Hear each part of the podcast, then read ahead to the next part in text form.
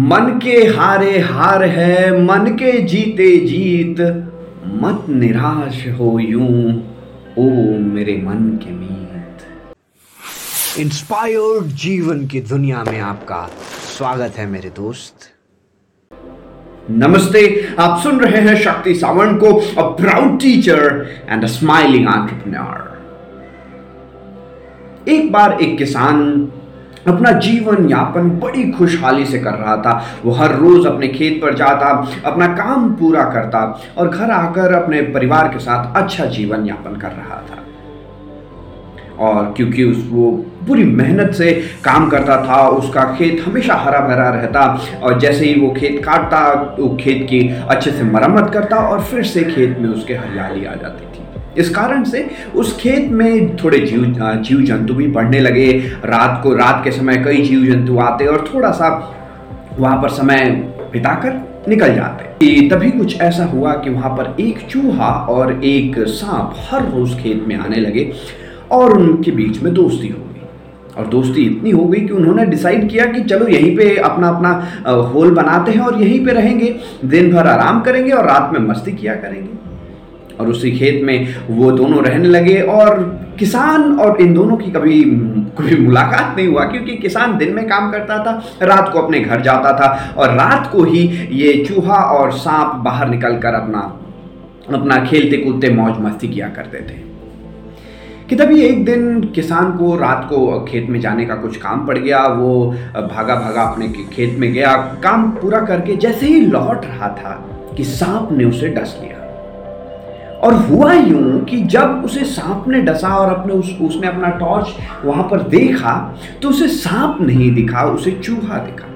अब चूहा देख के उसे कुछ उतना डर नहीं लगा। काटा वो अपना थोड़ा फ़र्स्ट एड किया और अपना घर चला गया और जाकर अच्छे से सोया। अगले दिन फिर से काम पर लग गया। क्योंकि उसे पता ही नहीं था कि उसे सांप ने डसा है, उसे विष का असर भी नहीं हुआ। फिर कुछ समय बाद ऐसे ही उसका नॉर्मल रूटीन चलने लगा। वो खेत में काम करता, सांप और चूहा चूहा रात को अपना मस्ती करते रहते। एक दिन और उसे रात को अपने खेत पर जाना पड़ा और इस बार क्या हुआ? इस बार वो जब लौट रहा था तो चूहा ने काटा, परंतु जैसे ही उसने टॉर्च टॉर्च उधर देखा तो वहाँ पे सांप जाता हुआ दिखाई दिया। उसे महसूस हुआ कि उसे सांप ने काट लिया। उसी के पाँच मिनट बाद ही वो बीमार पड़ गया। उस, वो घर पहुँच पहुँच तो गया, लेकिन घर जाने के बाद सभी फैमिली परेशान हो गई। उसका शरीर में विष फैलने लगा।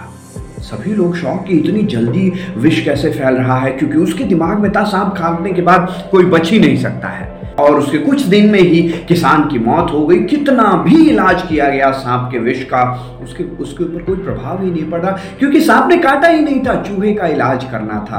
पर क्योंकि उसने अपने दिमाग में बिठा लिया था कि सांप ने काटा है और सांप के विष का उस, कोई इलाज नहीं होता, वो आदमी दो तीन दिन बाद ही मर गया। माई डियर फ्रेंड क्या हमारे जीवन में भी कुछ ऐसा ही नहीं हो रहा? क्या हम अपनी सारी समस्याओं का इलाज सतही तौर पर नहीं कर रहे हैं? इसका अर्थात है कि जो भी हम बस देख रहे हैं, उसके हिसाब से जो भी सॉल्यूशन मिलते जा रहा है, हम करते जा रहे हैं। क्या हम अपनी समस्याओं के गहराई तक पहुँचने का प्रयास कर रहे हैं? अगर नहीं तो आज ही खुद से सवाल पूछना शुरू कीजिए कि क्या ये जो समस्या है, उसका आप सतही हिस्सा देख रहे हैं कि उसका कारण ढूँढने पर विचार कर रहे हैं? और इसकी शुरुआत होती है सवाल पूछने से। सवाल पूछना आरंभ कीजिए। दूसरी चीज़ जो इस कहानी से सीखने को मिलती है, अगर उस व्यक्ति ने एक्सेप्ट कर लिया होता कि सांप का इलाज हो सकता है, सांप के काटने का तो क्या उसका जीवन थोड़े दिन और या फिर उसका इलाज मुमकिन था? जी हाँ। उस डर के कारण वो मर गया, ना कि सांप के काटने का कारण क्योंकि उसको जब सांप ने काटा था, वो तो बच गया। हो सकता है सांप जहरीला हो ही ना। दूसरी बार चूहे ने काटा, चूहे के काटने से ज़्यादा लोग मरते नहीं हैं, लेकिन उसके दिमाग में वो डर घर करके बैठ गया कि सांप ने काटा है, उसका विष मेरे शरीर में फैलता जा रहा है। माई डियर फ्रेंड क्या हमारे जीवन में भी जो भी डर है, वो सतही नहीं है? क्या वो हमारी कल्पनाओं से जन्मा नहीं है? क्या वो वास्तविक है? इस बात पर आपको विचार करना मेरे हिसाब से अति आवश्यक है।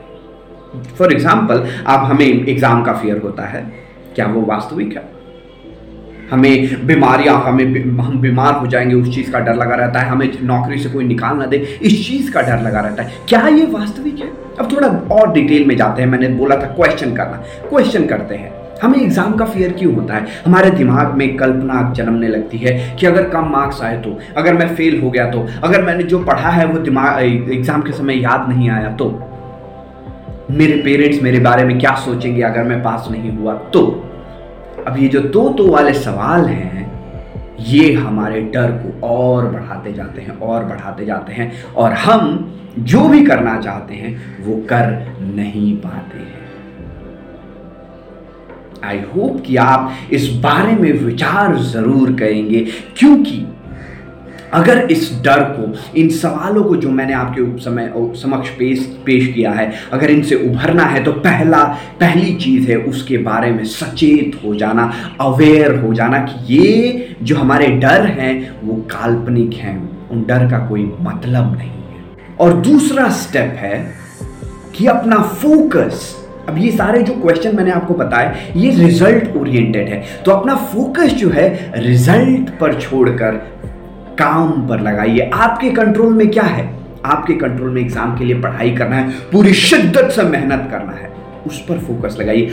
आपका, आपके कंट्रोल में क्या है? परीक्षा देना है। आपके कंट्रोल में मार्क्स नहीं है। तो जो भी चीज़ें आपके कंट्रोल में है, उस पर फोकस करना प्रारंभ कीजिए। आपका डर हमेशा कम होने लगेगा। और ऐसा ही हर एक डर के साथ होता है, बीमारी का डर। अब बीमार होना क्या आपके कंट्रोल में है? बीमारी से बच पाना क्या आपके कंट्रोल में है? कुछ भी हो सकता है। कोरोना आया था, क्या वो आपके कंट्रोल में था? नहीं। आपको अपने शरीर को मज़बूत कर पाना, वो आपके कंट्रोल में है। आप उस पर ध्यान दीजिए, डर का कोई कोई संभावना ही नहीं है। महेंद्र सिंह धोनी भी इस बात को बहुत बहुत बार कह चुके हैं कि प्रोसेस पे ध्यान दीजिए। रिज़ल्ट को छोड़ दीजिए। प्रोसेस आपने अगर सही कर लिया तो रिज़ल्ट अपने आप ही आ जाएगा। जॉब जॉब से निकाल दिया जाएगा, उसका डर कई लोगों में बना रहता है बहुत सारी रिसर्च है जो कहती है, इस डर के मारे आधे से लोग, आधे से ज़्यादा लोग डिप्रेशन में जाते जा रहे हैं। नौकरी से क्यों कोई आपको निकालेगा?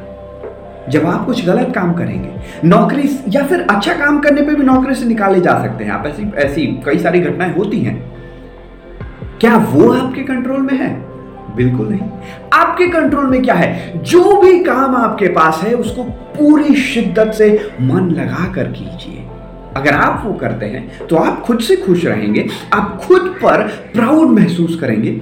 उसके बाद आपका डर अपने आप कम होता जाएगा। तो इस चीज़ पर विचार ज़रूर कीजिए। आपका डर काल्पनिक है या फिर सही है, उस पर अवेयर हो जाइए।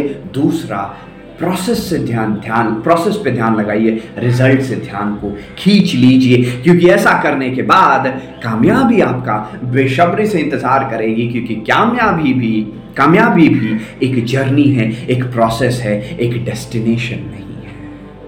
आप सुन रहे थे इंस्पायर्ड जीवन, क्योंकि आपका जीवन भी एक इंस्पिरेशन है। नमस्ते, मिलेंगे अगले वीडियो में, तब तक के लिए कीप स्माइलिंग जय हिंद।